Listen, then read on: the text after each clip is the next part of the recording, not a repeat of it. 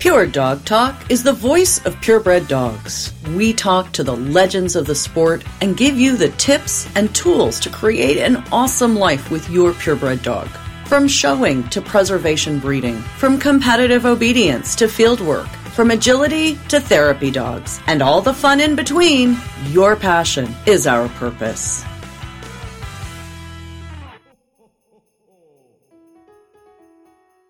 So, hey, crew. As 2020, otherwise known as the year from hell, draws to a close, I have some actual good news to share with y'all. First of all, if you haven't twigged to the Good Dog pod, you should most definitely add it to your downloads. This is a new podcast I'm hosting for Good Dog with the goal of reaching an even wider audience than we do here at Pure Dog Talk with great content supporting dog breeders and responsible dog ownership. You can find the Good Dog Pod wherever you get this podcast, including Spotify, Apple Podcast, and Google Podcasts. Our primary topics on the Good Dog Pod are training and veterinary and breeding and legal advocacy. And I am so excited we're going to try out a new format. We're sort of taste testing it. Basically, a call-in show concept with an Ask Our Advisors Q&A session with myself and Dr. Gayle Watkins and Susan Patterson from the Facebook Repro group. Our first crack at this, we're talking about that very first week of neonatal care and fielding questions from the audience, i.e., you guys. So, very cool. Second of all, stay tuned for more good news in the new year. This is, in advertising speak, what we call the big tease. but seriously, though, enjoy this month's outstanding Pure Dog Talk and Good Dog Pod episodes. Go like the Pure Dog Talk Facebook page so that you can get up to the minute details and consider joining our patrons community by supporting great content at Pure Dog Talk. Most of all, stay safe, stay healthy, and stay strong. Happy holidays to one and all. Welcome to Pure Dog Talk. I am your host, Laura Reeves. And as you guys know, I love me some rare breeds. And we have some pretty special guests today that are going to be talking about one of the least common that we're going to see here in the US, not like the least, but you know, pretty much FSS, right? The Drent. I'm going to just call them by their nickname. And Brian and Jenna O'Connor are going to talk to us and give us the real pronunciation because they're smarter than I am. And we're going to learn all about this. So I'm very excited. So welcome, you guys. Thank you. Thanks. Excellent. So, first of all, pronounce the full name of your breed for us. Right. So, I get to live in the Netherlands for three years and I got schooled a lot on this. So, I'm going to say it about as good as a North American can say it. Okay. Which is to say that it's still not very sporty. but it's Drent Patrijshund. Okay. That's very good. Way better. I wouldn't even try, man. So Drent is a really pretty close to what we're talking about. Yeah, that's kind of the approved nickname even mm-hmm. in the Netherlands. Okay. The Drent. And so this is a breed, this is a hunting dog because you guys are down in Arizona going hunting right now, right? Yes. Correct. Excellent. So talk to us about where these dogs come from, what they were used for, their history, how you came across them. Obviously, you, you lived in the Netherlands, Brian, so I assume that's where you met them the first time. So I discovered them when I was about like eight or ten years old, uh, in in my little Simon and Schuster's book, and I thought, man, this is going to be the best dog breed for me. I mean, we used to show elk hounds, and I was okay. pretty geeked out about dogs. Then I realized there were only a few thousand of them, and they're only in the Netherlands, and there was no internet back then. There was an AKC Gazette and like right. Dog World, and that was it. Right. So I stuffed a little piece of paper in the book, closed it, and put it on the shelf. Fast forward a chunk of time, I'm living in the Netherlands. I'm ready to take a dog, and I keep seeing these white and brown dogs when I was out of my cycle club rides, and I figured it out. I'm like, oh, this is.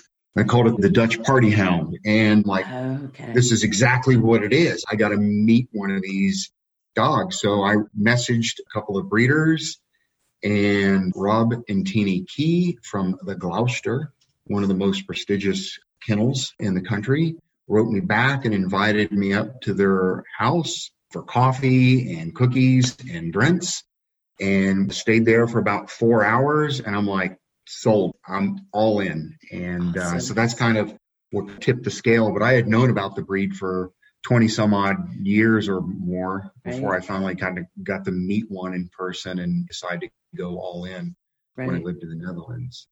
And so, talk to me about the breed's history. This is a breed that's been around, like so many of these European breeds, for a while in a reasonably similar shape. Is that correct? Right. So I'm sure you- you're a big fan of Craig Koshyk. He's another super dog nerd, and uh, Yep. he's a good buddy of mine. He published my book for me. But, you know, Craig would call the Drent a land race because originally, I mean, they're about 350, almost 400 years old. hmm They were brought up through the Spanish occupation that went all up through France, Belgium, the Netherlands, and that little bit of Western Germany. And they brought all their camp followers and their dogs, and they deposited all these dogs along the way. Well, the Drent is one of these dogs that was kind of brought up through this phenomenon, and that's why like the closest relatives are the Epagneul Francais, the French Spaniel, to a lesser degree the Heidewachtel, a small Munsterlander, hmm and then to say that the large Munsterlander or uh, German Longhair, those are much newer breeds. But the German Longhair is from the German side of the same border. Right.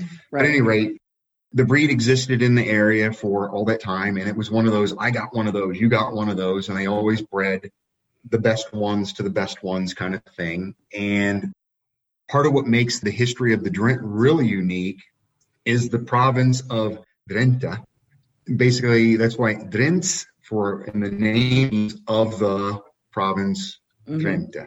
And it Okay. is a province with rolling hills. It's where Vincent van Gogh came from. Oh, Uh, you know, the guy without the ear. right. Right. And all those dark, brooding skies is very typical of that landscape out there, the stormy skies and all this stuff. But at any rate, the common man, air quotes, the common man had the right to hunt. This, you know, 300 years ago, That wasn't more, normal. no one had the right to hunt. So if you were a priest, a farmer, any professional class, you had the right to hunt. You could afford your fee or whatever, and you could go Mhm. hunt. That was even unique within the country of the Netherlands where hunting was reserved for nobility. Right. So you were this relatively poor person. Odds are you were a farmer and you could afford one dog. Mhm. And that one dog had to be able to do everything. Right. So if you were hunting fox, you used your Drent. If you're hunting swan or pheasant or Hungarian partridge, that's what the breed takes its name from. That's the Patrijshund, which Got is it. partridge dog. Whether you're hunting ducks, whatever. Oh, and by the way, when you needed to cart your milk or cheese or your vegetables to market on Wednesday, you would rig up your dog and the Drent would haul your goods to market for you. So that's why Craig calls them in his book the sport utility of versatile breeds because they're not light boned and racy like your wire hairs, like some of those. Next to an Epagneul Francais, like when I was showing Booker in Spain, I was always behind the French Spaniel. Right. And by photographs, they look very similar, but a Drent will look like an ox next to a French Spaniel. They just have so much more bone. And even if it's a male French Spaniel, they will look very effeminate relative to the Drent. So you have this stout dog that basically had to do All the stuff. everything that a farmer would need it to do, in addition to being a playmate. Right. And the Dutch farmhouse was called a hove, which is a square. So you had your cows in one part and your hay in another, and so on. And the Germans would like to come across the border and steal from the Dutch. So the Drent was supposed to bark. Mm, Aggression in the breed would be a serious fault. So Barking, on the other hand, that's why they call them a property dog. When somebody comes to the property, you will know it because the Drent will Right. announce the visitor. Right. I love these sorts of stories and learning about all breeds, any breed, pick a breed, because to me, purebred dogs, particularly land race through more recent, they tell a story. They really are living history and they mm-hmm. tell the story of that place and time. And that to me is the absolute poetry of purebred dogs. So I mm-hmm. love these kind of stories. And so take this dog that is now hundreds of years in the development, sort of randomly, and bring it to where you encountered them and brought them here to the US. It's kind of interesting. So, no one in my family hunted. And until I lived in Alaska, I had never hunted. I did some big game hunting. I had a very, very, very unruly Brittany. And hunting with her was a disaster. But the couple of times that it worked out, it was a lot of fun. So I wanted to get a bird dog. I had done fostering, I had done all that kind of stuff. So I'm like, I decided it was time that I mess up my own dogs. So I wanted a puppy from a good breeder, and I was going to get into bird hunting because my career was taking off. And with bird hunting, they're all day trips. Right. So that's where I'm kind of like, I need this Drent, and they're capable of doing just about any and everything. Maybe I hit it, or maybe I didn't hit it there. So the thing is kind of interesting. I mean, when we get clients, we like telling people that there is very little that a Drent can't do or that you can't do with a Drent. Like we mentioned on the good dog conversation, there would be great as an emotional support dog or a medical response dog because they really bond firmly with their owners. They would be a disaster as a seeing eye dog. Right.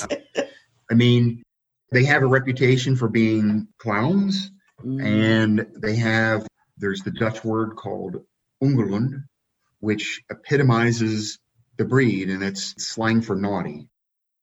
Because they are very much self-thinking. It was kind of interesting when Jen and I drove down this year. Of course, we listened to the podcast, so we out of 27 hours in the truck, I think we hit almost everything that's on Spotify. Excellent. That's good. That's a couple hundred episodes. That's pretty good.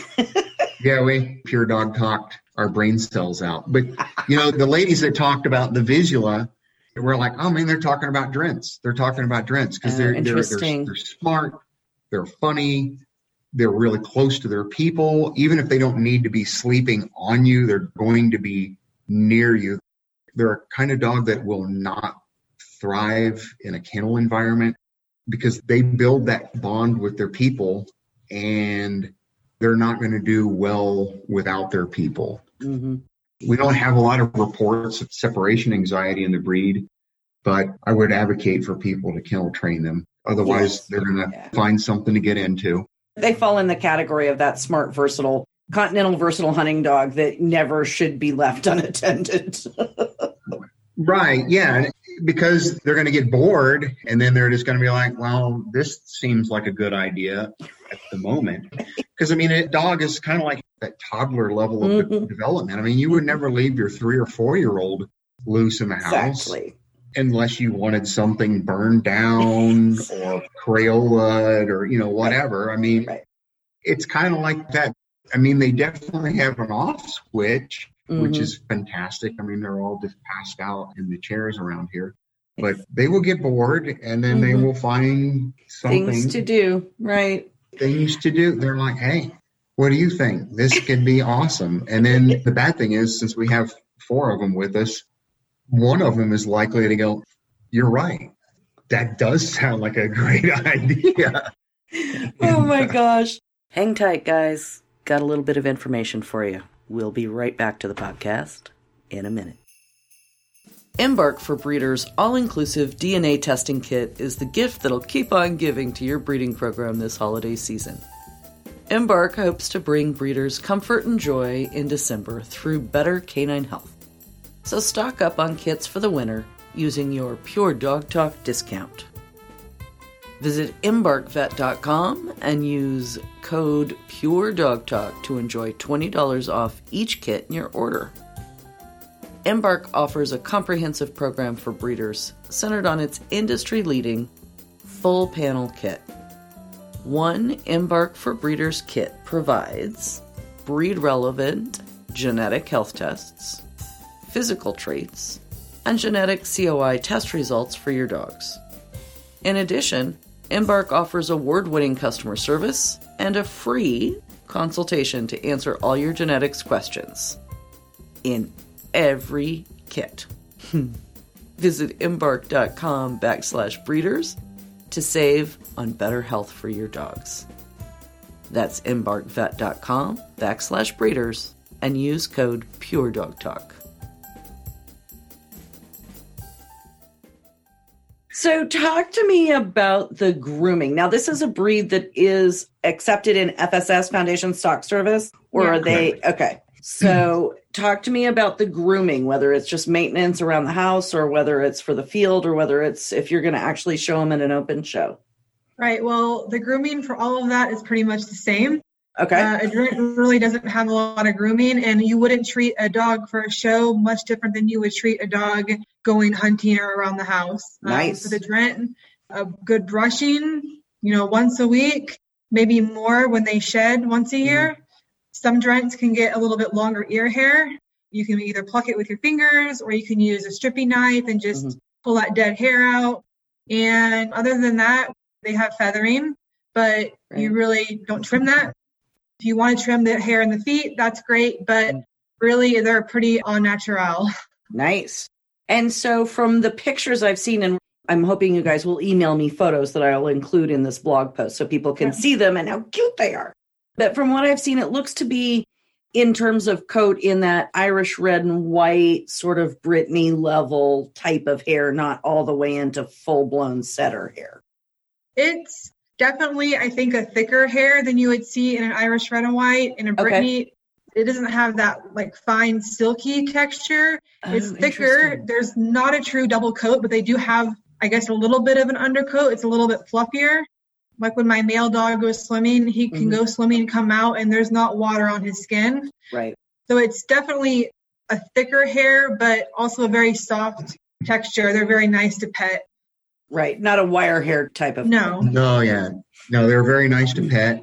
And the other thing that's kind of neat because the hair is pretty fine, unless the mud is really thick to make like dreadlocks in the hair. What they do in the Netherlands a lot is they just put the dog in the bench, what they call the kennel. Their body heat dries the dirt out, and then you take the dog outside, hit him with a pin brush, and what dirt's left just comes out, and then you dump out the kennel. So a lot of people are like, oh, it's a lot of work keeping that white hair white. And we're like, uh, brush your dog, give him a comb. Right. You know, just like yesterday, Thule and Isla, we were hunting a pretty swampy area, believe it or not, in the middle of the desert, and they came home gray Mm, from all the mud. Clay. They dried out, and we have to vacuum the dirt off the floor. I mean, it, they're Right. they're clean, they're white. Just drops off. Um, Sure. Yeah, it just drops out. Now, if it's that thick, gloopy stuff that causes dreadlocks, you got to hose that out. Otherwise, it's going to be a horrible Mess. mat. But Right. coat care is pretty easy. You know, when I was showing Booker in Spain, we were in Granada with him, and it had been raining, and I had to run him down the road because traffic was so backed up so we could get in. And I got him ringside about 20 minutes before he was supposed to be shown, and he's just covered in gray and black road, you know, just that gravel and grit and dirt. And I kind of had a panic. And uh, so I'm like, fortunately, I brought his grooming bag, which was just a, a simple canvas bag with his brushes and combs in there. And I emptied it out and I used the canvas bag to dry his fur. And then I combed him, hit him with the pin brush, and then use the boar bristle brush to kind of tidy him up. And then about five minutes later, we were in the show ring. We did our lap. I forget the name of the judge, but he was a very prestigious Group 7 judge. He pulled me aside and said, The coat of your dog is magnificent. in his very heavy Spanish accent. what did you do to make his coat look so good? And I'm like, if you only knew, buddy, mm-hmm. if you only knew. But literally, that's how easy the coat care mm-hmm. is to keep your Drent looking sporty right. and showy. You don't need to be featured on an episode of Groomer Has It, you know. Right. right. Nice. And so, talk to me about sort of health and longevity and some of those things. You know, people are always wanting to learn about new dogs and find good, healthy, long lived breeds that might be something for them to incorporate into their pack. So, talk to me about that. Yeah, the Drent is, I would say, overall pretty healthy. They don't suffer from any of the cancers and stuff that some of the sporty breeds do. Mm-hmm. We do test for all the normal things like hip dysplasia, elbow dysplasia. We do eyes, we test for mm-hmm. PRA. Really, there's not a lot of common things in the Drent. And some lions do have epilepsy, so I can't say that it never occurs in the breed. What we do as breeders, we're very conscientious about looking vertically and horizontally in the pedigree to make sure we see no dogs that have that. But other than that, I would say overall the Drent is pretty healthy. An average lifespan would probably be 12 to 13 years. Yeah, um, typical. Not, we've seen some that have made that 16 year mark. I would right. say that's uncommon. Right. Okay. Mm-hmm. Excellent. And so within the American Kennel Club, they can participate in open shows, obviously. Hunt tests, are they yep. allowed in pointing breed hunt tests? That's where they classify? They're actually allowed in pointing breed and retrieving. Okay. They're allowed to test in both. So they're okay. kind of unique in that they are able to do pretty much everything in terms of the hunting mm-hmm. stuff. They can do all the regular stuff, you know, the agility, the mm-hmm. tracking, all that. Right, right. Okay, so lots of fun things to do with your Drent if you're yes. looking for something. And one of the things that we have talked about with this breed is because it is so, you know, would like to be popular, right? Like this is a breed that people would like to have, but it's hard because there's not enough people breeding them. So, yeah. what are we talking about numerically both here and in the Netherlands in terms of are we at the rarer than a giant panda category or you know where are we on that? I don't know if we're rarer than a giant panda. I think in the Netherlands, the numbers we just kind of got last week was what 3,600, and in the states we have less than 150. And of that 150, less than 10% of those are approved for breeding.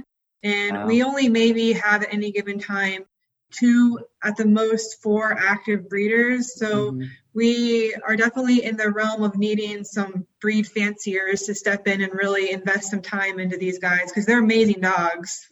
Very cool.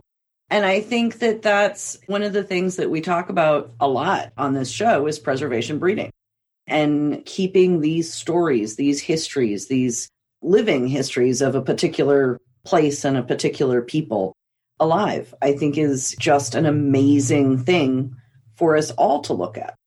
Yeah. Yeah, I'm kind of preferential. I mean, with Booker and Paxson, I got to be invited to go hunting with a lot of people. A lot of people would find out, oh, you need to come with me, and, and right, we go. Right. And so I get to hunt with so many different people with so many different dogs. And I think really most Americans, they think they want that pointer that needs to be or that setter that needs to be in a different zip code than them.